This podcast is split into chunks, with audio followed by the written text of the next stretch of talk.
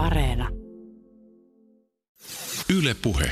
Minna Rykkenstein, sä oot tutkimusta tehdessä perehtynyt moderaattorin työhön, moderoinnin käytäntöihin, siis siihen, mitä tämän päivän näkökulmasta hyvin merkittävää, mutta usein aika näkymätöntä työtä tehdään. Jos sä tämän kokemuksen pohjalta mietit sitä, minkälaista keskustelua me moderoinnista, siis itse työstä, sen logiikasta ja haasteista tällä hetkellä julkisuudessa käydään, niin mihin sä oikein kiinnität huomiota? No ensin tietysti siihen, että me ei oikeastaan puhuta siitä. Eli hyvin vähän puhutaan moderoin, moderoinnista siihen nähden, että kaikki alustat, joiden kanssa me ollaan tekemisissä, kaikki moderoi. Siis Eli- miten niin ei? Siis mehän jatkuvasti möyhätään kaiken näköisestä vihapuheesta ja siitä, että nyt on taas väärä viesti poistunut ja mitä se moderaattori ajattelee ja eihän Ai se ehkä. ymmärrä kontekstia ollenkaan. Ehkä me sillä tavalla niin semmoisesti pistemäisesti, se ei vielä niin kuin ehkä mulle niin kuin näyttäydy keskusteluna. Pitäisi keskustella ihan siitä, että miten se moderointi on järjestetty. Pahimmillaan se moderointi kapenee semmoiseksi niin kuin yksittäisten viestien poistamiseksi ja sillä laillahan me ei, me ei mitään tämmöisiä niin kuin, julkisen keskustelun ylilyöntejä esimerkiksi korjailla. Minna Rykkenstein on Helsingin yliopiston kuluttajatutkimuskeskuksen apulaisprofessori. Hän on pohjakoulutukseltaan antropologi ja tällä hetkellä hän on tutkimuksessaan keskittynyt muun muassa digitaalisiin alustoihin, datafikaatioon, algoritmeihin ja siihen, minkälaisen viitekehyksen nämä edellä mainitut luovat digitaalisen maailman kokemiseen. Käytännössä siis Minna on tutkinut muun muassa moderointia, kohdennettua mainontaa, dataaktivismia ja verkkokeskusteluja. Ja näistä puhutaan myös tänään. Me nauhoitamme tätä keskustelua vuoden 2019 marraskuun puolen välihujakoilla. Ylepuheessa Juuso Pekkinen. Ennen kuin aloitamme Minnan kanssa keskustelun moderoinnista, tutustumme työkaluun, joka seuloo verkosta lääkkeisiin liittyvää keskustelua. Lääketutka löytyy lääketutka.fi-osoitteesta. Ja tämä on siis meidän Citizen Mindscapes-hankkeen ja Futuraisen yhteiskehittely. Se on rakennettu Suomi 24-aineiston terveyspostausten päälle. Niitä on 19 miljoonaa postausta. Uu, dark mode, dark mode. Tämä on tämmöinen siis tummasävyinen pohja ajan, Tummasävyinen pohja, kyllä. kyllä, ajan henkeen. Tässä on hakutoiminto ja sitten tämmöisiä erilaisia tilastoja oireista ja lääkeaineista. Avaa vähän tätä, että mitä me tässä nyt itse asiassa katsellaan. Me katsotaan tässä, tätä voi ajatella tämmöisenä hakukoneena Suomi 24-keskusteluihin, nimenomaan niihin terveysaiheisiin keskusteluihin.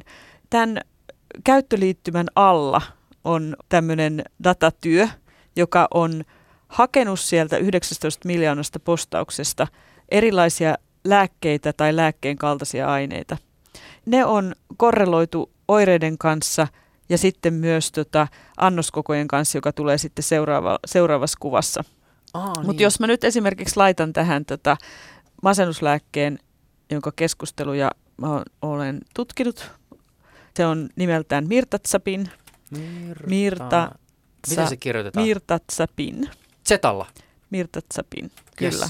Ja vaikka sen kirjoittaisi vähän niin kuin sinne päin, niin silti se löytäisi. Tämän takia tähän tarvitaan nimenomaan sitä niin kuin koneoppimisnäkökulmaa, koska tämä on niin sotkusta tämä aineisto, ja ihmiset, ihmiset kirjoittaa Mirtatsapin niin, niin monella tavalla, niin tämä on ikään kuin puulannut ne kaikki Mirtatsapin postaukset yhteen, ja sitten niitä on tämä 3000 ja risat. Tämä on muuten hauska, kun katsoo tässä, että miten, tai minkälaisia sanoja tämä tulkitsee tähän lääkkeeseen viittaavaksi, niin täällä on siis löytyy kaikkia Mirtsa-päivä, Mirtsa, Mirtaa, Mirtakuuri.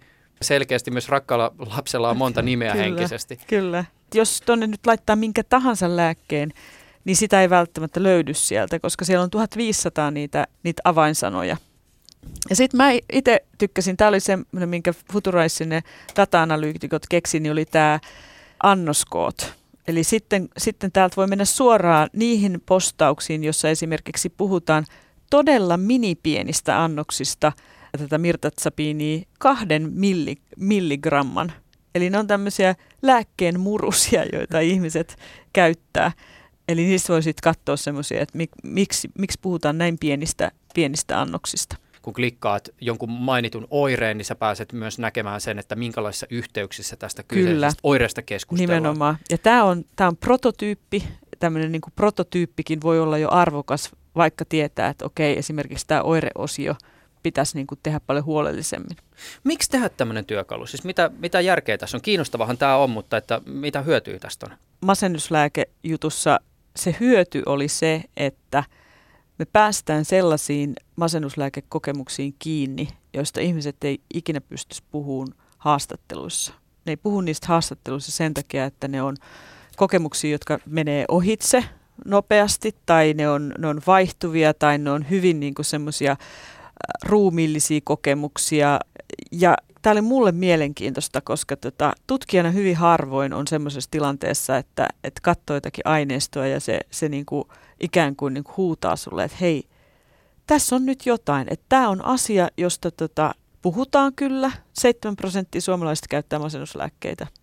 Mutta siitä puhutaan hämmentävän vähän, että ne on niin arvaamattomia lääkkeitä, että kun, asa, a, kun ikään kuin lähdet lääkesuhteeseen mirtatsepinin kanssa, niin se voi toimia tai olla toimimatta. Tässä on aika kiinnostava tämä käsitteellinen jäsenyys sitä kautta, että, että kun te käytte läpi tässä teidän masennuslääkkeitä käsittelevässä tutkimuksessa näitä tuloksia, niin te jäsenette näitä jotenkin näin, että keskusteluissa lääkkeiden haittavaikutuksista – haittavaikutuksista tulee tavallaan jotakin muuta. Siis tästä englanninkielisessä artikkelissa side effects-termin rinnalle nousee tämmöinen termi kuin life effects. Kyllä. Jos tota, lääkkeen paketissa lukee, että, että voi aiheuttaa painon nousua. Ja sitten se todellisuus on se, että sä seisot siellä jääkaapin edessä ja mietit, että mitä söisin seuraavaksi. Niin sehän on life effect. Sehän ei ole mikään niin kuin sivuvaikutus, vaan se on arkea määrittävä vaikutus. Eli, eli sen takia se alkoi tuntua, niin kuin, että se sivuvaikutuksista puhuminen on näiden kokemusten vähättelyä. Suomi 24-sivuston merkitystä ei suomenkielisen verkon kontekstissa varmaan voi vähätellä, mutta väittäisin kuitenkin, että jos sivusto ei aktiivisesti käytä tai ei osallistu tämän yhteisön toimintaan, niin mielikuvat siellä käytävän keskustelun tiedollisesta arvosta ei välttämättä ole ehkä niin mairittelevia. Oletko joutunut pitää puolustuspuheita Miina Rykkenstein tälle teidän datalähteelle? No totta kai ja pidän niitä myös itselleni, koska tota, aina kun mä päädyn niitä lukemaan niitä keskusteluja, niin, niin mäkin vähän mietin. Mutta se, että niitä keskusteluja on niin paljon ja tässä esimerkiksi tässä masennuslääkekeskustelussa, niin se tuon lääketutkan ansio oli se, että jos me puhutaan masennuslääkkeestä yleisellä tasolla – niin saadaan semmoista yleisjorinaa. Mutta sitten kun me ruvetaan puhumaan yksittäisistä lääkkeistä, jotka on mainittu siellä keskustelussa, niin ihmiset puhuu omista lääkekokemuksista. Nyt kun ihminen menee tuonne lääketutkaan ja katsoo, että mitä sieltä löytyy, niin yksi asia täytyy pointata, koska se varmasti kiinnittää huomion. Tämä teidän työkalunne seuraa koneellisesti tiettyjä aiheita ja aihesanoja, ja kone seuloo myös esimerkiksi kannabiksesta käytävää keskustelua. Siis kannabista saa ja sitä käytetään luvallisena lääkkeenä, mutta myös itselääkinnässä ja päihtymiseen, mikä tekee sit siitä juridisesti myös huumausaineen. Toki tämä koskee siis monia muitakin lääkeaineita, mutta mä nostan tämän esille siitä syystä, että kannabiksella on lääketutkan tilastoinnissa nähdäkseni aika ylivoimainen ykkös, ja vaikka se reseptilääkkeenä onkin Suomessa tosi marginaalinen. Jouduitteko te jotenkin erityisesti pohtimaan näitä huumausaineenakin käytettyjä lääkkeiden tilastointia? No me mietittiin sitä ja tota, tultiin siihen tulokseen, että jos niistä keskustellaan, kuten lääkkeestä keskustellaan, niin me otetaan ne sinne mukaan. Ja sitten me nostettiin sinne myöskin sellaisia, jotka on jotka ei tavallaan niin kuin ole, ole lääketutka materiaalia, esimerkiksi rokotteet, me nostettiin siinä ihan viime vaiheessa ihan sen takia, että rokotekeskustelusta tehdään tutkimusta. Eli, eli jos me lähdettäisiin kehittämään tuota eteenpäin, niin sitten pitäisi miettiä, että miten sitä kannabiskeskustelua pitäisi ikään kuin pilkkoa edelleen, että sieltä voisi ehkä saada sitten jotain semmoista, mikä ei, ei välttämättä nyt löydy sen, sen tutkan avulla. että suuri osa siitä keskustelusta on semmoista hyvin yleisluontoista kannabiskeskustelua. Mulle tämä henkilökohtaisesti tämä oli tärkeä tutkimus sen takia, että, että mä ajattelen, että mä laitan tämän nyt niin kuin, kirjoitan sen, laitan sen hyvään kansainväliseen lehteen. Social Science and Medicine on, on hyvä lehti ja katson mitä tapahtuu. Ja mä olin oikeasti hämmästynyt. Mä sain todella nopeasti kommentit takaisin – viisi sivua kritiikkiä, että ethän sä kyllä näistä masennuslääkkeistä paljon tiedä ja näistä masennuslääketutkimuksesta, mutta luettama, luettama, luettama, luettama. Ja, niin kuin, ja tavallaan ne mun, mun tulokset oli täysin linjassa vallitsevan masennuslääketutkimuksen kanssa. Mutta se työ mun piti tehdä, että, että mä voin sanoa, että tämä, miten nämä ihmiset puhuu, niin se on täysin linjassa sen kanssa, mitä näistä lääkkeistä sanotaan muutenkin. Yle puhe. Mikä sun oma kokemus tai ylipäätänsä teidän alalla on kokemus siitä, että kuinka halukkaita alustat on luovuttaa dataa tutkimuskäyttöön? No eihän ne ole, ei tietenkään. Eli tämä Suomi 24-homma on aivan kansainvälisesti aivan poikkeuslaatusta. Ja meiltä kysytään, niin kuin, että minkä ihmeen takia ne, niin kuin, ne antoi tämän datan. Aika paljon antropologian alalla tehdään tällä hetkellä tämmöistä niin sanottu onko se netnografinen tutkimus, jossa siis käytetään lähteenä verkkokeskustelua ja avoimia verkkolähteitä. Jos me ajatellaan nyt tätä tämänhetkistä tilannetta, niin me ollaan tultu aika pitkä matka siitä maailmasta, jossa alustat jako lähes rajoituksetta kaikenlaista dataa palveluista ulos ja jossa ihmiset hyvin avoimesti huuteli ja keskusteli asioistaan koko maailman edessä. No siis toki tätä vieläkin on, mutta monien palveluiden toiminnallisuuksien suunta on viime aikoina ollut yhä enemmän sisäänpäin, kohti intiimimpää, suljetumpaa ja rajatumpaa, siis salattujen ryhmien, salattujen yhteisöjen käymä keskustelu, erilaiset yksityisyyteen ja julkisuuteen liittyvät rajaukset, ne on jatkuvasti merkityksellisempiä. Mä en sano, että kaikki viestintä olisi nykyään salattua ja piilossa, mutta tämän asian merkitys näyttäisi jo ihan tilastojenkin valossa jatkuvasti korostuvan. Onko tämä tutkijan näkökulmasta huolestuttava, ahdistava, minkälainen kehityssuunta? Siis eletäänkö me nyt semmoista aikaa, että tavallaan on viimeisiä hetkiä kaivaa se data mm. siitä matskusta vielä, kun se on saatavilla? No ehkä, ehkä mutta tota, mä ajattelen, että se vaan – se vaan vaatii eh, parempaa mielikuvitusta tutkijoilta, että et, et yksittäisten niin kuin verkkokeskustelujen seuraaminen ja tällainen, niin se nyt ei vielä niin kuin kovin ihmeellistä tutkimusta ole, että et sille ehkä löytyy, löytyy tota vaihtoehtoja. Ja jos haluaa esimerkiksi tehdä jonkunlaista niin kuin etnografiaa verkossa, niin sit mun mielestä muutenkin on niin kuin eettistä lähestyä niin sitä niiden ihmisten kautta in real life yksi niin kuin täysin alikäytetty resurssi tutkimuksessa on moderaattorit. Moderaattorithan tuntee nämä ryhmät ja, ja, ja heidän kanssa niin kuin erilaisen niin kuin tutkimusyhteistyön rakentaminen on mun mielestä erittäin ollut mulle, mulle henkilökohtaisesti erittäin antoisaa. No nyt me päästään tähän moderointikeskusteluun. Huomatkaa käsien yhteen hieromisen ääni. Mä lähden tähän liikenteeseen näin, että, että musta olisi kiinnostava kuulla, että, että mitä sä kuulet tässä väitteessä, että alustat on laajemmin alkaneet puhua salauksen puolesta siitä syystä, että salausmekanismien rakentaminen palveluihin ei lähde ehkä sit palveluiden puolelta yksityisyyshuolista, vaan se on eräänlaista moderointiin liittyvien ongelmien maton alle lakaisemista. Siis että jos palveluntarjoaja voi todeta, että hei me ei teknisesti edes nähdä sitä keskustelua, jota käyttäjät käy, niin eihän sitä voi silloin myöskään aukottomasti mm. valvoa tää, tätä keskustelua mä en oikeastaan niin kuin ole seurannut, ää, enkä oikein osaa sanoa siihen, siihen mitään, mutta tota, ja mähän en missään tapauksessa ole esimerkiksi niin kuin, anonyymi keskustelu on tosi tärkeää.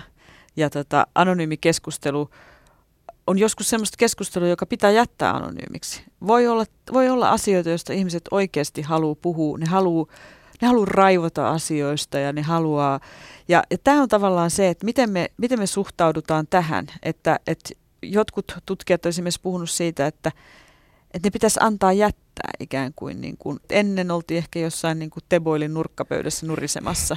Ja niitä ei yritetty ikään kuin kaivaa sieltä esiin. Ja, ja tota, että jollakin lailla tämä esimerkiksi tämä tämä viimeinen niin kuin vihapuhekeskustelu, mikä alkoi 2015, niin, se oli, niin kuin, niin kuin medialla oli iso rooli siinä, että miten ne ikään kuin tuotti sitä keskustelua siitä vihapuheesta. Jos katsoo, äh, katsoo ihan historiallisesti, että miten paljon esimerkiksi poismoderoituja viestejä on Suomi 24 ollut, niin niitä on ollut siellä koko ajan. Eli tavallaan se vihapuhe on aina ollut sen, sen tai mitä me ylipäätään edes ajatellaan vihapuheeksi, vihainen puhe, ehkä pikemminkin kuin vihapuhe, niin se on aina ollut sen keskustelun piirre. Mutta sitten yhtäkkiä siitä tuotetaan ilmiö puhumalla siitä. Ongelma on se, että meillä ei ole sitä skaalaa, koska yksi ihminen pystyy tuuttaamaan 1500 viestiä.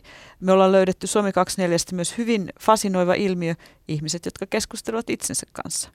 Eli ihminen, joka tuottaa keskusteluja, vastaa niihin, hyvin sanottu ja, ja tavallaan niin kuin lukijanahan tätä ei näe. Tai sitten näyttää siltä, että joku, joku hirvittävän niin kuin äärimmäinen keskustelu menossa ja siellä on kaksi ihmistä keskustelemassa. Kun sä oot ollut tekemässä tätä tutkimusta moderoinnista, niin sä oot tässä yhteydessä ollut myös siis itse osallistumassa tämmöiseen siis moderointikoulutukseen. Avaa hieman tätä, Minna Rykkenstein. Siis olisi aika kiinnostava kuulla, että millä tavoin koulutettu antropologi tätä hommaa tarkastelee. Moderointikoulu oli Pirjo Väyrynen oli Allerilla päämoderaattorina jokunen vuosi sitten. Ja ne Eli aloitti, siis Suomi 24 Suomi 24 pyörittävä. kyllä. Ja tota, heillä oli sellainen ajatus, että tuodaan, tuodaan moderaattoreita yhteen ja mietitään sitä, että miten sitä, miten sitä työtä itse asiassa tehdään, minkälaisia kun se on loppujen lopuksi aika, aika mutkikas työ, koska siinä on, si, siihen liittyy, liittyy niin paljon nimenomaan sitä semmoista niin kuin rajanvetoa, mutta sitten esimerkiksi Suomi 24, niin tämmöinen viranomaisyhteistyö oli niin yksi, yksi osa sitä työtä ja sitten täytyy miettiä tätä niin kuin omaan, omaan jaksamiseen liittyviä asioita. Ja sehän oli siis, sehän oli mulle aivan niin kuin, oli aivan mahtava kokemus, koska tota, no ensinnäkin mä tutustuin siihen, minkälaiset ihmiset, minkälaiset ihmiset ajattelee, että tämä on, tämä on tärkeää työtä, niin heillä on usein semmoinen niin kuin vahva eetos tämän niin kuin julkisen keskustelun suhteen. Ei niin, että ihmisten pitäisi jotenkin keskustella oikein, vaan nimenomaan niin, että se on tärkeää. Eli, eli meillä, me, meillä täytyy olla tämmöisiä niin kuin keskusteluareenoita, vaikka se keskustelu menisi välillä niin kuin pieleenkin, ja sieltä nousi tavallaan kaikki nämä niin kuin tutkimusajatukset siitä, että tämä moderointihomma on järjestetty ihan, ihan niin kuin pieleen. Koska ihmiset on, on sellaiset, ihmiset, tekee, ihmiset toimii niin, niin kuin niille osoitetaan, että on, on hyvä ja sallittua. Ja, tota, ja verkkokeskustelussa se on mennyt nyt siihen, että, että on esimerkiksi sallittua ärjyä siellä, siellä ja tota, puhella aivan mitä niin kuin sattuu ja, ja, ja tämä on tietyllä lailla se on niinku semmoinen niinku moderoinnin epäonnistuminen niinku isossa kuvassa. Koska jos sitä, jos sitä työtä tekisi kunnolla, niin se olisi, se olisi enemmän semmoista niinku yhteisömanageroinnin ja näiden niinku keskustelun skaalojen ylläpitämistä. Ja, ja tota, ihan niin kuin me tiedetään niistä niinku muutamista jutuista, mitä esimerkiksi tämmöistä vihapuhe tyypeistä niin kuin julkaistu, niin ne voi olla ihan silleen, niin kuin, että tässäpä tämmöinen perheisä vaan niin kuin, päätti vaan niin kuin, vähän jotakin niin kuin, päästellä höyryjä siellä. Eli, eli, eli tietyllä lailla niin tämmöisiin ihmisiin esimerkiksi näillä moderaattoreilla oli hyvin semmoinen niin ymmärtävä, ymmärtävä suhde, että niin kuin tavallaan ne ymmärtää sitä ihmis, ihmisluontoa. Eli silleen se oli, ne, ne keskustelut oli, oli, oli todella antoisia. Että suuri osa siitä ei ollut varsinaisesti sitä niin kuin kouluttautumista siihen moderoinnin työhön, vaan sen niin kuin moderoinnin työn puitteiden avaamista ja, ja niistä keskustelemista. On päässyt tekemisiin myös sellaisten ihmisten kanssa, jotka sitten on esimerkiksi sen perheen isän päästelyn kohteena. Ja tällähän ihmiselle se ei ole vaan sitä päästelyä, vaan se voi olla jotakin sellaista, joka aiheuttaa paljon pelkoa, ahdistusta, ylimääräistä vaivaa arkeen ja niin edespäin ja niin edespäin. Kyllä, koska sitä ei ole kukaan selittämässä. Poistomoderointi, niin se ei koskaan voi ikään kuin, se ei koskaan näytä, että mitä, mitä tämä mitä tää oikeasti on – minkälaisia seurauksia niillä, niillä, niillä teoilla on. Ja tämä on, tämä on se, niin kuin se, se ongelma, että kun me, me kavennetaan se moderoin, moderoijan työ siihen, että se ikään kuin yrittää niitä ylilyöntejä vaan sieltä korjata pois. Mutta kukaan ei korjaa sitä ikään kuin sitä keskustelukulttuuria.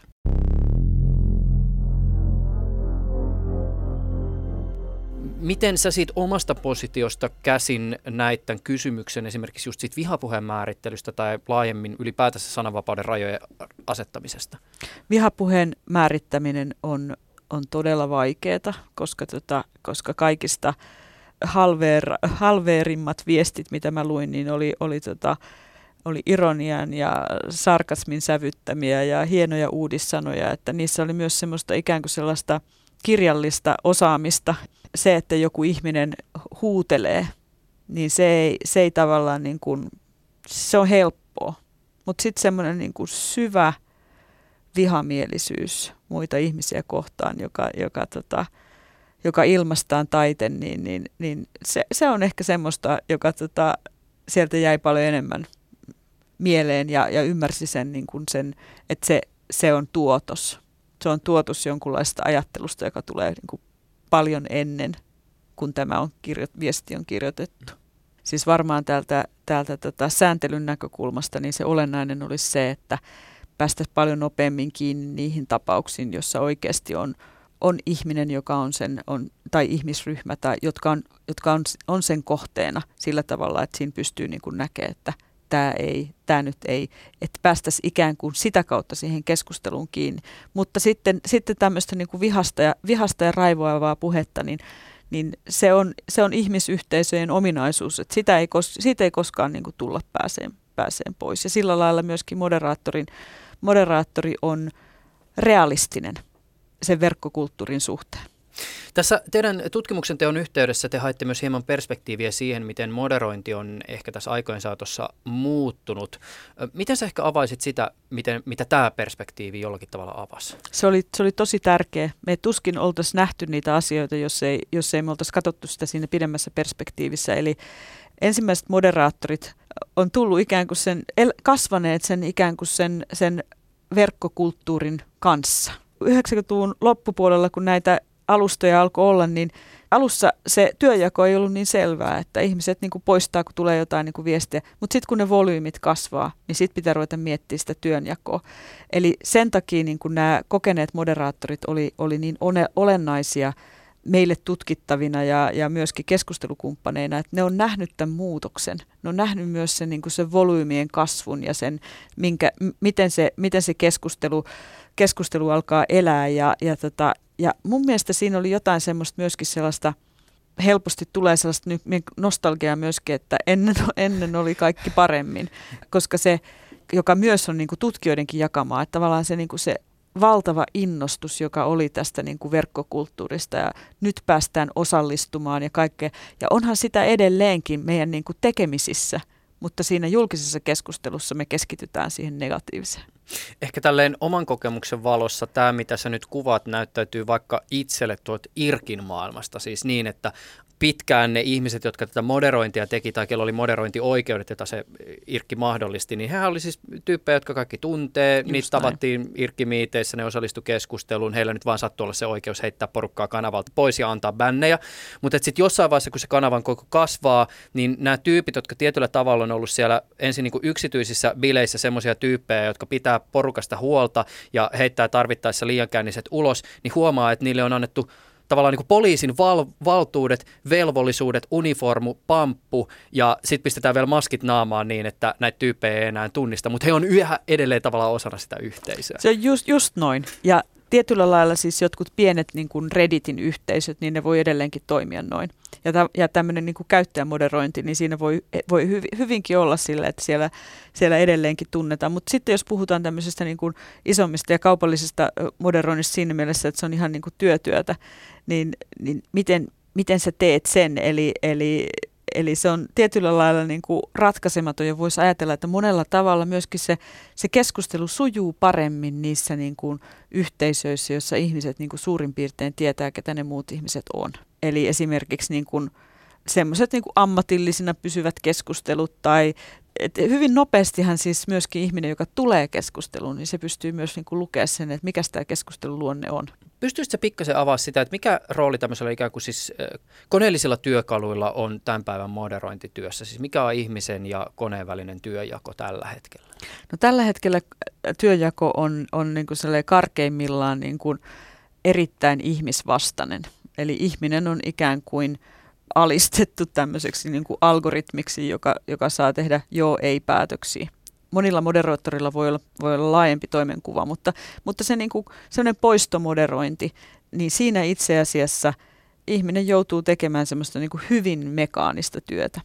Ja se koko meidän tutkimuksen tavallaan se isompi pointti oli se, että, että kun me mietitään, tämä ei ole pelkästään moderointia koskevaa, kun me mietitään erilaisia tämmöisiä niin kuin automatisoinnin tapoja eri työkenttiin, niin miten me saataisiin sen koneen vahvuudet ja ihmisen vahvuudet synkkaan, niin sitten meillä olisi aika niin kuin ideaalitilanne, koska esimerkiksi koneen, koneen vahvuus on se, että, että se on niin kuin psykologisesti voittamaton verrattuna ihmiseen.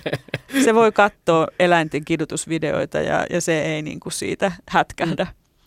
Eli miten tavallaan niin kuin työskennellä niin, että, että kone olisi apuna siinä.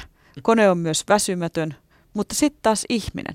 Ihminen pystyy tuommoisella isollakin, isollakin verkkokeskusteluareenalla, niin se pystyy nopeasti näkemään, varsinkin jos sillä on jotain niin kuin työkaluja, voisi olla ehkä jotain yksinkertaisia mitä ne on suomeksi heatmappeja. Ne näkee, että ahaa, tuolla, tuolla keskustelu kiihtyy. Mennä katsoa, mitä siellä tapahtuu. Ahaa, nyt siellä ruvettu jotain poliitikkoa tölvimään. Poistetaan vähän tästä näitä viestejä. Menee niin kuin kunnianloukkausten niin kuin suuntaan. Eli, eli silloin ikään kuin se ihminen olisi se, se nopea ja ketterä, joka, joka tota, tekisi sen skauttaustyön ja käyttäisi sitä niin kuin omaa asiantuntemustaan ja sitten se, se kone niin kuin mukailee sitä, koska tämä on sen takia tärkeä pointti, että, että me koko tässä tekoälykeskustelussa niin kuin liian usein ajatellaan, että ihminen ja kone on ikään kuin vaihdettavissa. Ne on ihan erilaisia toimijoita. Ja se pitäisi jotenkin niin kuin ymmärtää, että koska ne on erilaisia toimijoita, niin – niin ihmisvahvuudet kiitos ja konevahvuudet kiitos. Jos mä ymmärsin oikein, niin tämän teidän tekemän tutkimuksen keskiössä oli ajatus jonkinlaista moderoinnin ideaalista, jossa tällaisen valinnan tekemisen logiikan rinnalle nousee välittämisen logiikka. Kysymys on siitä, että me lähdettiin miettimään, että, että mikä olisi tapa järjestää sitä moderointityötä, joka tukisi sitä verkkokulttuuria siellä alustalla, mutta tukisi myös tätä julkista, julkista keskustelua. Ja silloin siis sitä tarvitaan edelleenkin tätä tämmöistä valinnan logiikkaa, joka on siis sitä poistomoderointia yksinkertaisimmillaan, ei tota viestiä toi joo. Välittämisen logiikka on taas sellainen, että pitäisi miettiä aktiivisesti sitä, että miten nämä teknologiat nyt saadaan palvelemaan niitä päämääriä. Minkälaista kulttuuria me itse asiassa halutaan tällä alustalla. Tämä on täysin idealistista. Me haluttiin kirjoittaa se juttu sen takia, että vaikka tämä on idealistista, niin me näytetään, että tätä voisi ajatella. Et vaikka kukaan ei tällä hetkellä ajattele, että ne on julkisen tilan hoitajia tehdessään tällaista, niin sen voisi tehdä sillä, että, että silloin ikään kuin ottaa kaikki ne osapuolet mukaan siihen keskusteluun. Käyttäjät voisi ottaa esimerkiksi myös jollakin lailla niiden, niin kuin, niiden siihen hallintaan mukaan, mutta sitten taas mä vierastan sitä, sitä että, että kaikki moderointityö ulkoistettaisiin käyttäjille, koska se on sitten taas niin kuin ikään kuin jälleen kerran sitä, että se yritys ei ota mitään vastuuta siitä – Eli välittämisen logiikka ei keskity niihin yksittäisiin viesteihin tai yksittäisiin keskusteluketjuihin, vaan se keskittyy siihen, että kun sinne tulee ihmisiä sinne, sinne alustalle keskustelemaan, niin minkälaiseen ympäristöön ne itse asiassa on siellä sinne tulossa. Eikö tässä ole riski myös vähän semmoisesta paternaalisesta vibasta, että täällä nyt sitten nämä moderaattorit vähän niin kuin katsoo siellä alustalla leikkiviä lasten perään ja että koitetaan vähän ohjata sitä jollakin tavalla kaikkien näkökulmasta hyvään suuntaan. Et eihän tämä ole myöskään semmoista, mitä ihmiset välttämättä joltakin nimenomaiselta alustalta haluaa, koska siis on olemassa semmoisia paikkoja verkossa, jossa se syy mennä sinne on just se, että sä voit tietysti lain puitteissa tehdä siellä, mitä sä lystäät, ja että siellä ei ole semmoisia tahoja, jotka niin voimakkaasti osallistuu siihen keskusteluun tai pyrkii ohjailemaan sitä keskustelua, joka siellä alustalla käydään. Mutta silloinkin se olisi tunnistettu. Tämä on tämmöinen paikka. Ja se tunnistettaisiin niin, että et, et muutkin sen sitten tietää. Että tämä on tämmöinen paikka, että kun haluat ärjyä näitä asioita, niin sitten tuu tänne ja, ja sitten, sitten meidän pitää käydä sitä niin kuin ikään kuin sitä keskustelua siitä, että no kestetäänkö me niin kuin yhteiskuntana sitä, että on, on paikka, jossa ihmiset käy sitten oksentelemassa. Ylepuheessa Juuso Pekkinen. Tavallaan tämä ajatus, vaikka se kuulostaa ehkä houkuttelevalta, niin herää heti se kysymys siitä skaalautumisesta. Siis miten ikinä tämän tyyppinen ideaali olisi mahdollista jalkauttaa vaikkapa nyt sitten Facebookin tai Twitterin kokoiseen palveluun? Todellakin. Siis tosi, se, on, se on tosi iso kysymys, mutta et jotenkin, jotenkin tota, voisi ne vähän enemmän silti välittää. että mä niin kuin mitään muuta mä en voi sanoa, että voisi ne silti vähän enemmän välittää, koska tota, ne pystyisi tekemään enemmän siellä moderointikentällä. Ne pystyisi tekemään esimerkiksi sen, että sun tai mun seuraajiksi ei tunge yhtäkään niin kuin bottia pystyisi tekemään tekee sen, että, että kun, jo, kun joku keskustelu selkeästi menee niin kuin todella niin kuin kummalliseen suuntaan, niin, niin ne pystyisi, pystyisi, koska ne pystyy, pystyy seuraamaan myös esimerkiksi näitä copyright-ongelmia aika tehokkaasti.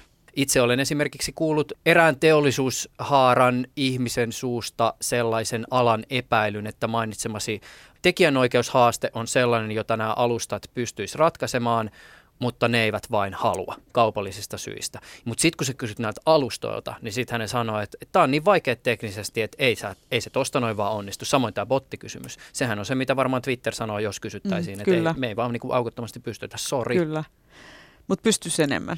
Ehdottomasti pystyisi enemmän. Ja se, että ei, ei se ratkea pelkästään niillä teknologioilla, että kyllä niitä ihmisiä sinne tarvii rinnalla. Speaking of the devil vielä, yksi Facebookin esittämistä väitteistä on se, että juuri heidän valtava kokonsa on se syy siihen, miksi heidän on mahdollista tarttua moniin tämän ajan ongelmiin, jotka kumpuaa alustoista. Siis koska on niin paljon pätäkkää, on mahdollista kehittää sellaisia teknologioita, jotka sitten ratkaisee joskus ehkä tulevaisuudessa mm. tiettyjä ongelmia niin, no monien mielestä nämä ongelmat tulee just näiden yhtiöiden suuresta koosta. Mutta mitä sä tässä väitteessä kuulet? Siis onko tämä todella vain perustelu sille, ettei yhtiöitä esimerkiksi pilkottaisi osin, niin kuin Jenkeissä jotkut tahot huutaa? Tietyllä lailla ne mun mielestä on oikeassa, että jos ne ottaa jonkun asian niin kuin hoitaakseen, niin, niin, niin se organisaatio pystyy tekemään niille enemmän. Et, et jotkut esimerkiksi tässä Maidata, Maidata porukassa ajattelee, että, että jotta tämmöisestä niin kuin aidosta – ihmiskeskeinen on huono sana, mutta et jotenkin tämän, et, jotta tämä maidata-ideologia saisi sais painoarvoa, niin nämä pitää saada nämä isot yhtiöt mukaan. Et se on ainoa, ainoa niin kuin tapa. Ja kyllähän yrityksissä tapahtuu suunnanmuutoksia. Ö, ongelma on se, että et onko mitään intoa hieman luopua siitä voittomarginaalista, joka on tällä hetkellä aika massiivinen. Että onko, onko aidosti, koska sitten jotta näille asioille voisi tehdä jotain, niin tota, kyllä se aika isoja muutoksia vaatii siinä, miten se, miten se on ajateltu se, se palvelu. Niin, tässä tietysti jo, tota, mitä vähän vilautinkin, niin se vasta-argumentti tietysti tähän niin kuin koon puolesta puhumiseen on just se, että no, jos me kaikki käytäisiin keskustelua niissä sadan ihmisen irkkiryhmissä, niin silloinhan me ei tarvitsisi miettiä näitä ongelmia, joiden kanssa me tällä hetkellä monesti painitaan. Nimenomaan, nimenomaan. Että se, on, se on just, mutta sit se, että tavallaan että se on iso, mutta silti, silti mä väittäisin, että se yksi ongelma on se, että kun me ei pystytä niin näkemään niitä skaaloja. Et esimerkiksi se, että nämä platformit pystyis enemmän avaamaan sitä, että mitä siellä itse asiassa tapahtuu siellä platformilla. Niin se olisi jo semmoinen niin kuin, aivan niin kuin uskomaton edistysaskel. Ei lääketutka, vaan keskustelututka. Kyllä, kyllä. Silmät kirkastu. Niin. Ilman muuta. Eli mm. lääketutkan idea oli se, että voidaanko me ajatella tätä big dataa niin kuin eri näkö, toisesta näkökulmasta. Ja tässä meidän pitäisi ikään kuin pystyä ajattelemaan myös, että se koko moderointiartikkelin pointti on se, että voidaanko me ajatella näitä platformia niin kuin toisesta näkökulmasta. Nämä alustettu, alustat asettuukin vähän toisenlaiseen valoon ja sitä kautta, että koska, koska joka tapauksessa yksi tämän tämänhetkisen keskusteluongelma on myös se, että meiltä nyt puuttuu vähän mielikuvitusta, että miten me näitä asioita voitaisiin niin kuin viedä eteenpäin. Se on, se on iso juttu, koska hyvät ratkaisut kuitenkin innostaa ihmisiä, mutta pitäisi löytyä ratkaisuja, jotka ei ole tämän niin kuin tämänhetkisen logiikan mukaisia.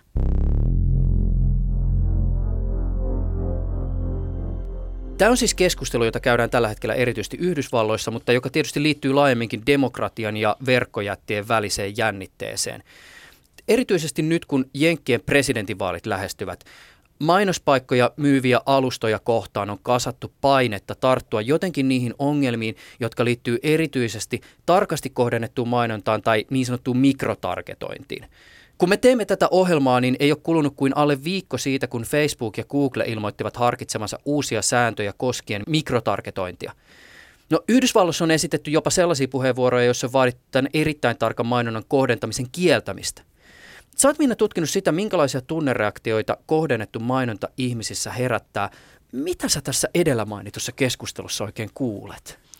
Mielenkiintoista siinä mikrotargetoinnissa on se, että, että siinä todellakin yritetään löytää – ne ihmiset, jotka jollakin tavalla heiluu jonkun kahden asian välissä, jolloin niin kuin ikään kuin katsotaan, haa, tuolla on ton tyyppisiä ihmisiä, jotka on ehkä äänestänyt näin sosiaalisten median postausten tavalla, no meidän pitää vähän tuupata niitä tähän suuntaan. Sitten tämän oman tutkimuksen perusteella mä sanoisin, että ihmisten tuuppiminen on aika vaikeaa, jos ne ei ole jollakin lailla jo menossa siihen suuntaan. Eli silloin se, sen, sen, se mikrotargetointi on kuitenkin edelleen, edelleen aika karkeaa, mutta sillä mahdollisesti pystyy pieneen joukkoon ihmisiä vaikuttamaan sillä tavalla, että sillä on jonkunlaista vaikutusta tässä niin kuin vaaliasiassa. Et siinä mielessä se on tietysti demokratian näkökulmasta se on ongelmallista, kun sinne tulee semmoisia pelureita, jotka ei oikeasti ole kiinnostunut niistä, niistä vaalituloksista niin, että ne olisi sille yhteiskunnalle esimerkiksi pitkällä tähtäimellä hyväksi, vaan jollakin tavalla pyrkii murentamaan sitä järjestystä. Eli tämä on se, niin kuin, että mikä on tavallaan intentiot sen, sen niin kuin tekemisen taustalla, niin se on se isompi ongelma kuin se pelkästään se niin kuin mikrotargetointi sinänsä. Että voisi sanoa, että sosiaalinen media, niin se voi muuttaa monella tavalla myös tämmöiseksi niin kuin aseenomaiseksi. Eli sillä voi pyrkiä saamaan aikaan tietynlaisia vaikutuksia. Te siis julkaisitte viime vuonna Julia Granruutin kanssa tämän artikkelin, joka näin vapaasti suomennettuna kulkee About-nimellä Algoritmit, mainonta ja valvonnan intiimiys. Kun me mennään äh, kysymään ihmisiltä, että mitä te ajattelette algoritmeista, niin suurin osa haastatteluista käsitteli sosiaalista mediaa. Ja mä ymmärsin silloin, että sosiaalinen media on itse asiassa se, jonka kautta ihmiset oppii tätä koneen logiikkaa. Ja se, se intiimiys on se, että kun se koetaan tavallaan niin kuin tämmöisenä omana intiiminä tilana, ja silloin jos, jos siihen ikään kuin joku tunkeutuu ilman lupaa, joka tarkoittaa sitä, että yhtäkkiä sulla on niin sellainen outo tunne, että joku niin kuin seuraa. Kaikki nämä tämmöiset, mistä puhutaan, niin kuin nämä omituiset sattumat, että juuri kun puhut jostain, niin sitten se löytyykin sieltä fiidistä, kun näet jonkun ihmisen kadulla ja sitten se löytyy sieltä fiidistä. Niin kaikki tämä on tavallaan niitä sen intimacy of surveillancein niin kuin niitä rikkomuksia. Ja sitten toisaalta samanaikaisesti siihen liittyy se kaksijakoisuus. Kun me esimerkiksi kuunnellaan ää, Spotifyta, niin, niin jos se niin kuin jotain aivan käsittämättömiä biisejä nyt yhtäkkiä ehdottaa, niin sitten on vähän silleen, niin kuin, että ei, ei näin. Mutta sitten kun se sattuu oikein kohdalle, niin ihan silleen, niin kuin, että ajatella, että niin kuin näin hyvin tämä löytyy tästä. Että tämä on, tämä on, niin kuin, tämä on todella kiinnostava ilmiö, että sitä tutkimusta tehdessä mä ajattelin, että onpa banaalia, että tästäkö me nyt sitten kirjoitetaan. Ja tota, mulla oli hirveän vaikea niin kuin lähteä kirjoittamaan sitä artikkelia, kun mä ajattelin, että tämä on, niin kuin, tämä on nyt niin arkista ja huonoa, että, että ihmiset miettii, että miksi mulle näitä makkaramainoksia, kun olen vegaani ja, ja, ja tota, eikö, eikö ne nyt ymmärrä, että minä en ole sellainen nainen, joka tarvitsee näitä ryppyvoiteita tai en ole sellainen mies, että mulle niin kuin hot singles near, near you. Et siinä oli tavallaan semmoista, että se aineisto oli jollakin lailla niin kuin, se oli melkein humoristista ja, ja todellakin hyvin arkista. Mutta sitten kun me tavallaan kirjoitettiin tämä asia, niin se on tunnistettava. Ihmiset tunnistaa tämän. No tämmöistähän se, tällaistähän se on. Että tämmöisessä maailmassahan me nyt operoidaan, että joku koko ajan tökkii meidän rajoilla – ja sitten joskus se osuu kohdalle ja, tota, ja, ja me opetellaan ikään kuin tämmöisessä ympäristössä olemista. Ja tämä on mun mielestä kiinnostava, kun nämä on kauhean tämmöisiä myöskin yksilökokemuksia. Että mehän ei näistä, näistä välttämättä kauheasti niin kuin keskenämme sitten niin kuin puhuta, mutta joku musiikin kuuntelu tai some, niin se on kuitenkin semmoista niin kuin yksin tehtävää asiaa, että nämä kokemukset on siellä. Te tässä tekstissä ne sovellatte tällaista käsitettä kuin intiimivalvonta, englanniksi intimate surveillance. Yksinkertaisimmilla vanhemmat valvovat lapsiaan itkuhälyttimellä. Intimate surveillance-keskustelu on, on nimenomaan, äh, siitä on puhuttu paljon niin kuin lasten yhteydessä, mutta sitten se saa myös niin semmoisia vähemmän mukavia piirteitä, kun, kun esimerkiksi puolisot kyttää toinen toisiaan erotilanteiden jälkeen, niin tämä voi olla ihan tämmöistä, niin kuin, että sä pystyt aina tietämään, missä se toinen, toinen on mahdollisesti niin kuin erilaisten palveluiden kautta ja, ja pystyt rakentamaan erilaisia valvontamekanismeja. Se, minkä takia mä tartun tähän, on se, että, että tämä intiimivalvonta tavallaan tietyn ambivalenssin kautta kytkeytyy myös tähän, mitä te varsinaisesti tutkitte. Siis näin, että, että jos me ajatellaan vaikka sitä niin kuin lapsen tai läheisen tarkkailua, vaikka lokaatiopaikannusta eräänlaisena huolenpitona, niin äh, siinä, missä se kysymys siitä, että missä kulkee se huolenpidon ja yksityisyyden raja ei todellakaan ole selvää ja sitähän tavallaan niin kuin haetaan jatkuvasti. Esimerkiksi Applen laitteessa on semmoinen sovellus, jossa voi jakaa sijaintitietonsa valittujen henkilöiden kanssa ja varmasti monessa mielessä tosi kätevä ominaisuus. Mutta tässä sovelluksessa on myös sellainen toiminnallisuus, että sä voit laittaa sen oman laitteesi hälyttämään, jos se sun henkilö, jota sä seuraat, liikkuu poispäin jostakin tietystä paikasta tai sitten vaikka saapuu siihen paikkaan, jossa sä itse olet. Ja mä veikkaan, että, että just tämä kasvava epäluulo kaikenlaista valvontaa kohtaan oli esimerkiksi yksi syy siihen, miksi Apple uusimmassa käyttöjärjestelmäversiossaan lisäsi tähän sovellukseen semmoisen ominaisuuden, jossa se henkilö, jota sä seuraat, saa ilmoituksen, jossa otat tämän niin sanotun geoaidan käyttöön. Kuten sanottu, tämä on pieni juttu, mutta tavallaan tässä ollaan just mun mielestä tämän kysymyksen ytimessä, siis siitä, että meillä on toiminnallisuuksia, mahdollisuuksia ja potentiaalia, ja sitten kuitenkin samalla esimerkiksi tässä Applen tapauksessa se toiminnallisuuden tuottaja tunnustaa sen, että hei, nämä on muuten semmoisia juttuja, joita voi käyttää aika ongelmallisiinkin asioihin. Kyllä, ehdottomasti samaa mieltä. Ja tämä, tämä tekee tämän, että me puhutaan paljon yksityisyydestä, mutta kun yksityisyys on, se on todella kontekstiin sidottuu niihin ihmissuhteisiin sidottuu, niihin, niihin, tota, niihin suhteisiin, mitä meillä on johonkin palveluntuottajiin tai yrityksiin, niin, niin me rankataan niitä, että halutaanko me luovuttaa tietoja noille. Eli, eli, eli se on hirveän niin kuin moni, monitahoinen kenttä. Ihmisillä on usein niin kuin, hyvä oma ymmärrys siitä, mutta sitten jos sitä ajattelee esimerkiksi jostain niin kuin sääntelyn näkökulmasta, niin se on todella vaikeaa, koska mitä me nyt sitten tässä säännellään? Ja silloin esimerkiksi jossain niin kuin GDPRssä, että me säädellään sitä niin kuin sen, sen jonkun tiedon käytön kautta, niin se ei nyt oikein niin kuin istu siihen, siihen miten niin kuin ihmiset tämän, tämän ajattelee. Mä palaan nyt tähän varsinaiseen tutkimukseen, jota te teitte Julian kanssa. Mikä se teidän varsinainen ydinkysymys oli? No siis ydinkysymys oli se, että Miten kun ihminen toimii tämmöisessä ympäristössä ja sitten se konetoimija ikään kuin tulee tämän kohdennetun mainonnan kautta, mitä siinä oikeastaan tapahtuu? Se oli, se oli hyvin tämmöinen niin kuin empiirinen kysymys. No sitten tietysti me sijoitetaan tämä empiirinen kysymys tähän niin kuin laajempaan kontekstiin, että miten, ää, miten markkinointi muuttuu tai haluaisi muuttua itse asiassa. Markkinointi haluaisi muuttua siitä, että se operoi tämmöisten niin kuin segmentointien kautta, jossa ihminen laitetaan yhteen, yhteen slottiin ja sitten sille annetaan erilaista tota, materiaalia. Markkinointi haluaisi muuttua, me käytetään siellä semmoista termiä kuin biopoliittinen, eli se haluaisi tulla osaksi luomaan tätä elämää. Että se haluaa olla siellä kaikissa merkittävissä elämäntapahtumissa mukana, jolloin, siis, jolloin kaikki semmoinen niin kuin ikään kuin häly katoaisi siitä, siitä tota, siitä kohdennetusta markkinoinnista. Me sanotaan myös, että tämä tämänhetkinen kohdennettu mainonta netissä tapahtuu tämän niin kuin vanhan logiikan mukaisesti. Eli hyvin pitkälle seurataan edelleenkin vanhaa segmentointia. Lokaatio on ehkä vähän niin kuin enemmän kuin oli ennen postinumero, mutta mutta se idea on sama. Sitten katsotaan ää, ikää, katsotaan sukupuolta, sitten katsotaan ehkä jotain niin kuin muutamaa asiaa. Eli, eli, eli siinä tutkimuksessa me kerrotaan esimerkiksi, että Facebook ei ole esimerkiksi kiinnostunut kaikista käyttäjistä samalla lailla. Ne on kiinnostunut niistä käyttäjistä, jotka on kaikkein verkostoituneimpia. Ja niiden käyttäjien segmentointi ikään kuin ja tämmöinen määrittäminen onnistuu paremmin. Mutta sitten siellä on paljon semmoisia käyttäjiä, jotka on ihan niin kuin ei kiinnostavia ja ne saa sitten vähän niin kuin minkälaista sattuu mainontaa. Jos mietitään semmoista jonkinlaista niin kuin markkinoinnin tai kohdennetun markkinoinnin ideaalia, niin nähdäkseni siihen liittyy ehkä jonkinlainen ajatus siitä, että markkinointihan voisi olla palvelua.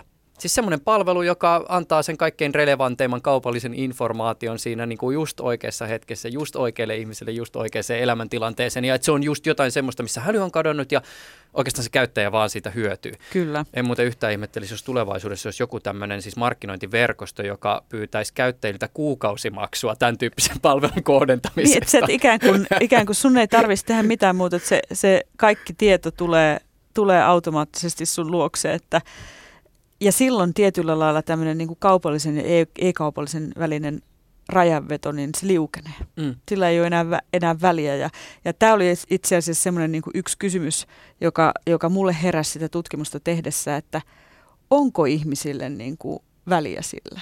Onko se kaupallista vai ei kaupallista? Ja tämä on tietysti, kun mä tuun sieltä vanhasta maailmasta, jossa se, jossa se ero oli vielä hyvin selvä, että tiesi, mistä mainos alkaa ja mihin se loppuu.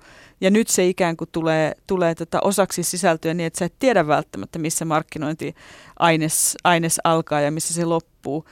Jos haluaa olla, olla ikään kuin pysyttäytyy jossain ulkopuolella, pitäisi olla niin kuin valtavasti kykyä niin kuin ymmärtää näitä viestejä. Mutta sitten voi olla myöskin, että se, se ei olekaan niin, niin kuin relevantti se, se tota, rajanveto. Että ihmiset ei ahdistu siitä, että kaupalliset viestit ympäröivät heitä kaiken aikaa. Yle puhe. Yksi tämmöinen teidän väitteenne on se, että tämä tämänhetkinen suhde algoritmeihin kaivaa maata meidän niin sanotun julkisen kulttuurin alta. Voisitko vielä vähän sanallistaa sitä, että, että mitä tämä pitää sisällään? No siis siinä tutkimuksessa niin se, millä tavalla se meidän mielestä erityisesti kaivaa, niin on, on, on se tietynlainen tapa käsitellä ihmisten henkilötietoa. Eli, eli se on jollakin lailla kuitenkin kestämätöntä, että nämä isot amerikkalaiset firmat tuottaa sellaista maailmaa, jossa ne niin kuin vie, vie kaiken tiedon meistä ja me tiedetään niin kuin perus Foucaultin ajatustietoa valtaa. että se, joka tietää, tietää meistä eniten, niin, niin se voi sillä, sillä, sillä myös jotakin tehdä sillä tiedolla. Eli yksi on se. No sitten toinen on nimenomaan just se, että, että me ollaan tehty tässä tämmöinen niin kummallinen sopimus siitä, että miten tämä tämä kuitenkin tämmöinen puolijulkinen tila, julkinen, onko se julkista tai puolijulkista tilaa, niin kuin, että miten se tulee ikään kuin rakennettua tämän tyyppisten niin kuin bisnesmallien ympärille, jossa jos palataan siihen moderointiteemaan, jos ajattelee sitä, että miten paljon pistetään, pistetään tota kehitysresursseja siihen, että tämä markkinointi toimisi, ja sitten siihen, että miten tämä toimisi tämä moderointi, niin nähdäänhän me, että, että moderoinnissa käytetään niin kuin monella tapaa niin kuin hyvin epäsofistikoituja teknologioita verrattuna sitten tähän markkinointikenttään. Tässä teidän tutkimuksessa oli yksi tällainen tutkimuskirjallisuudessa ja jo arkijärjelläkin todennettavissa oleva väite siitä, että meillä ei ole ihmisillä enää tänä päivänä mahdollisuutta valita sitä vaihtoehtoa, että me jättäytyisimme niiden järjestelmien ulkopuolelle, joiden piirissä meistä tulee tällaisia, te käytätte itse tämmöistä termiä kuin datageneroivia subjekteja, me emme siis voi päättää sitä, kerätäänkö meistä tietoa. Mä oon viime aikoina pohtinut semmoista asiaa kuin digitaalinen kolonialismi. Ja siis Tässähän puhutaan erittäin vaikeasti määriteltävästä narratiivista ja tähän kytkeytyy ja sen rinnalla kulkee myös tämmöisiä sanoja kuin datakolonialismi tai teknologinen kolonialismi ja historiallisesti on puhuttu myös elektronisesta kolonialismista. Kolonialismin perinteisesti ainakin jossain muodossa liittyy usein jonkinlainen pakko. Siis se, ettei ole käytännössä mahdollisuutta valita, päätyykö sitten siihen alisteiseen asemaan. Miten sä, Minna Rykkenstein, jäsenet ajatusta tämän kolonialismikäsitteen soveltamisesta digitaalisessa ympäristössä? Se on, se on ollut ehkä mulle vähän semmoinen vaikea, että mä en ole vielä päässyt siihen sinuiksi sen termin kanssa, mutta mä ajattelen sitä, sitä ehkä sieltä niin kuin sen infrastruktuurien kehityksen kautta. Eli nämä, nämä tota, isot datafirmat, niin ne on ikään kuin vaivihkaa tullut osaksi arjen infrastruktuuria mutta niitähän, niiden vaikutus näkyy myös niin kuin koulutuksen kentällä ja, ja tota, myös julkisissa palveluissa, että jos, jos mikä olisi nyt hyvä esimerkki. No mutta sanotaan nyt vaikka, vaikka siis lapset koulussa, niin Suomessa niistä tulee Microsoftin käyttäjiä, muistaakseni Ruotsissa niistä tulee Googlen käyttäjiä. Eli ne on siellä ikään kuin olemassa jo ja ei ole vaihtoehto. Mulle muistaakseni yliopistossa aikoinaan sanottiin just nimenomaan näin. Sul ei ole vaihtoehtoja olla käyttämättä niin. tämän tietyn palveluntarjoajan niin, palveluita, kun nimenomaan, asiasta kysyin. Nimenomaan. Eli, eli sitten niin kuin hyvin arkinen esimerkki joku sellainen, että miettii, että, että, että jospain käyttäisi tätä, tätä Googlen hakutoimintoa, niin sitten on Bing, joka on ihan surkea, tai sitten voi niin kuin vähän DuckDuckGota siinä, niin kuin, että voi vähän niin kuin kokeilla siinä, että pääsisikö tästä Googlen ylivallasta, mutta että vaikeaa se on. Eli se kolonialismi ikään kuin tapahtuu ehkä sitten semmoisena prosessina, että me ei ole koskaan ikään kuin sitä valintaa tehty, että näitä, näin tämä niin kuin menee. Sitten ne, ne firmat ikään kuin määrittää sitä, että millä, millä tavalla tiettyjä toimintoja tehdään. Mm. Ja sitten ehkä just sen, niin kuin sen datankeruun kautta, niin esimerkiksi mun mielestä se, niin kuin se hyvä esimerkki on kaikki sellaiset palvelut, joihin me ikään kuin mennään mukaan ja me ei ehkä edes havaita sitä, että tämä on itse asiassa se tapa, jolla me maksetaan näistä palveluista, niin se on se meistä itsestämme kerätty tieto. Nämä metaforat, niitä on tavallaan aika helppo rakentaa tähän kolonialismiin kytkien tätä aihetta. Siis sä mainitsit tämän infrastruktuurin. Mä oon joskus törmännyt tämmöiseen ajatukseen, että, että siinä missä tämmöisissä niin perinteisissä vaikka eurooppalaisten imperiumien kolonialismissa yksi hyvin merkittävä tekijä oli nämä kauppareitit, siis merireitit käytännössä. Samalla tavalla ehkä just tämä infrastruktuuri jollakin tavalla tässä sitten taas teknologisessa maailmassa kytkeytyy näihin merireitteihin ja niiden hallintaan. Ja sitten esimerkiksi tämä datakolonialismi on sellainen termi, jota on vaikka tuolta Intian suunnalta huudeltu, että hei, nämä yhdysvaltalaiset tuolla jossakin merien takana olevat palvelut, niin nehän kerää sen kaiken datan intialaisista sinne merten taakse samalla tavalla kuin nämä emämaat siirtomaista hakivat resurssit omiin käyttöihinsä. Tässä tietysti on paljon ongelmallisuutta ja yksi tämmöinen, mitä mä itse pohtinut, on myös se, että jos mietitään tätä niin kuin perinteistä kolonialismia tai kolonialismin oikeutusta, niin useinhan siirtomaiden hankkimista on perusteltu jonkinlaisella sivistys- tai valistus- tai kehitysmissiolla. Löytyykö tästä teknologian jättien harjoittamasta toiminnasta tätä ulottuvuutta? Mä olisin jopa valmis väittää, että ehkä tänä mm. päivänä ei niin voimakkaasti. Kyllä. Äh, jos palaa vielä tuohon infrastruktuurin näkökulmaan, niin ehkä semmoinen, semmoinen tota, yritys, josta me olla, puhutaan niin kuin vielä vähemmän kuin näistä muista, niin on Amazon, joka on ollut hyvin johdonmukainen nimenomaan tämän niin kuin näiden erilaisten logistiikkareittien hallinnassa. Niin käytännössä Amazon pyörittää about koko internettiä. Kyllä, kyllä. Ja, tota, ja se on mielenkiintoista, että miten se on ikään kuin tapahtunut myös niin, että, että me hirveästi laitetaan energiaa sen niin kuin Facebookin tarkkailuun, mutta Google, Google vähemmän ja sitten, tai Alphabet kokonaisuuteen, mutta sitten Amazon jotenkin ei nouse siihen keskusteluun samalla tavalla vaikka se ehkä niin kuin monella tavalla on, on yhteiskuntanäkökulmasta, niin se, se ujuttautuu, ujuttautuu niin, että, että se on todellakin kohta kaikkialla. Sen verran täytyy vielä tarkentaa omaa heittoa, että Amazonin Amazon Web Servicein eli AWSn markkinaosuus on tällä hetkellä semmoinen puolet maailmanlaajuisesti.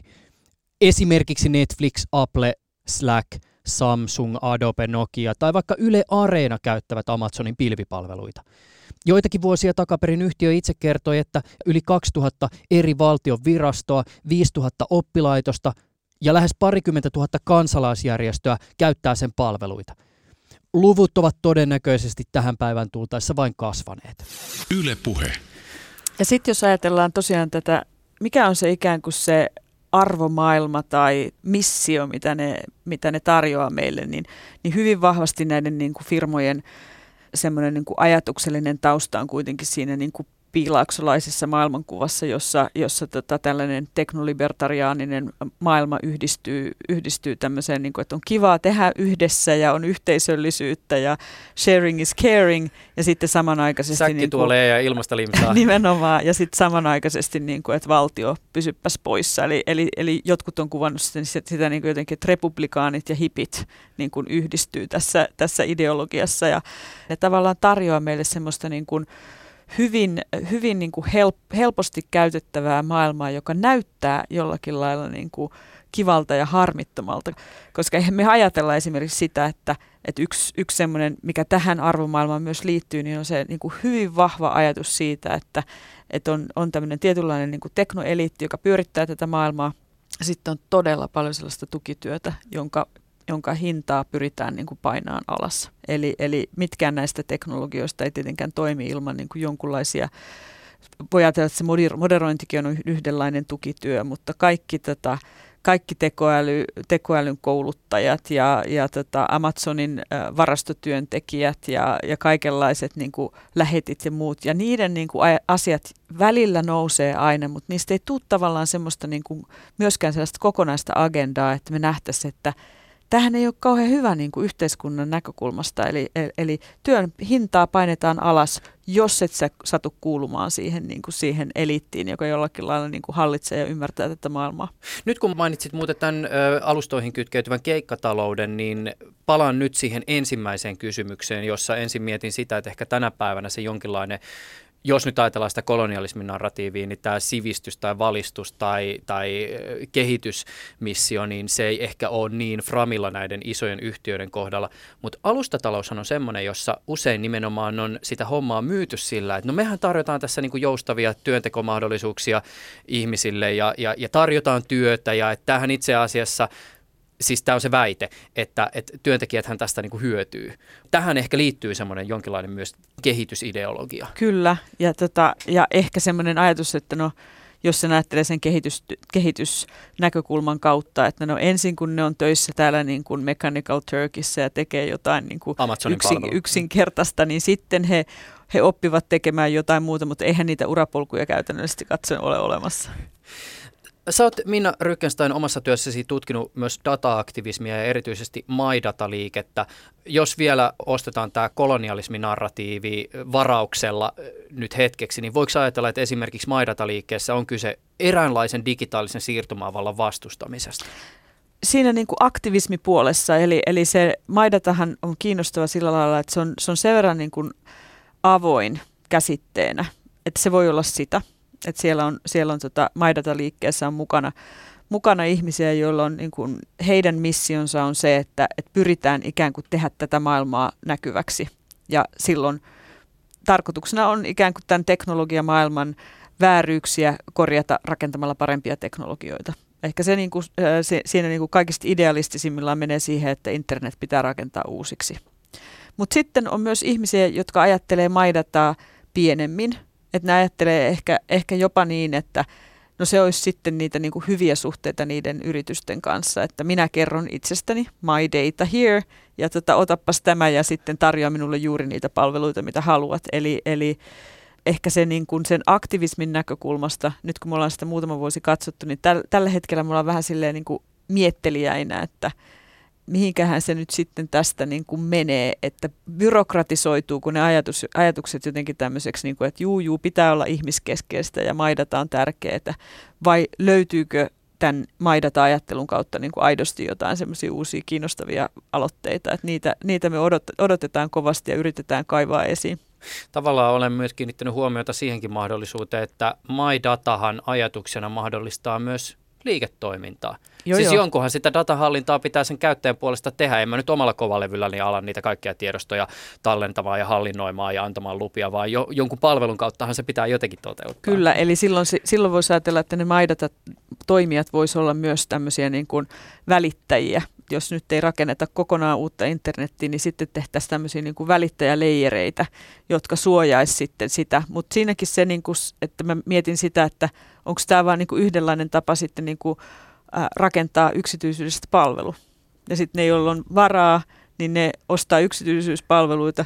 Ja sitten ne, joilla ei ole varaa, niin, niin ne on sitten niin kuin huonompien palveluiden parissa. Eli, eli, eli, eli paljon semmoisia, mutta että yksi, yksi me ollaan löydetty semmoinen, semmoinen kiinnostava keissi, tai se, se nyt ei ole löydetty, koska yksi näistä Maidatan perusteista, Kai Kuikkaniemen on ollut sitä, sitä tota, miettimässä, niin S-ryhmä on tuonut tämmöiset omat ostot-palvelun, ja se ei ole niin kuin, tietyllä lailla se, se ei vaikuta siihen, että onpas mieletön niin kuin Maidata-palvelu, mutta siinä on, siinä, on, siinä on sellainen Maidata-ajatus takana. Eli ajatus on se, että kun ihmisistä kerätään tätä ostostietoa, niin olisiko jotain mahdollisuutta, että kääntäisi sen niin, että se ihminen näkisi sen ja siitä voisi olla jopa jotain kollektiivista hyötyä.